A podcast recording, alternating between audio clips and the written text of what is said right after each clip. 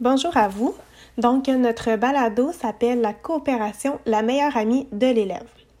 Donc, aujourd'hui, nous allons en apprendre plus sur la coopération. Lorsqu'on coopère, on travaille en petits groupes d'environ 4 à 6 élèves. Dans le groupe, chaque élève a un rôle spécifique à lui pour travailler efficacement. Les rôles sont le scripteur, donc celui qui écrit dans le cahier de route remis par l'enseignante. Ensuite, il y a le responsable du temps et du matériel. Ensuite, il y a le facilitateur, celui qui s'assure du bon fonctionnement de l'équipe. Le vérificateur, lui qui doit faire le suivi du travail d'équipe.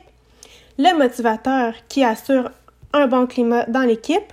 L'observateur qui communique les forces et les faiblesses de son équipe à son équipe et euh, l'intermédiaire qui, lui, finalement, va poser les questions euh, de l'équipe à l'enseignante.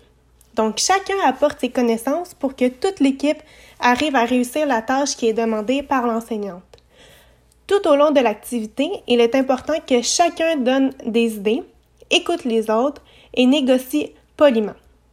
Négocier poliment, ça veut dire que chacun écoute les idées des autres, respecte le fait que certains amis peuvent avoir des idées très différentes des nôtres pour trouver une idée qui va convenir à tous les amis de l'équipe.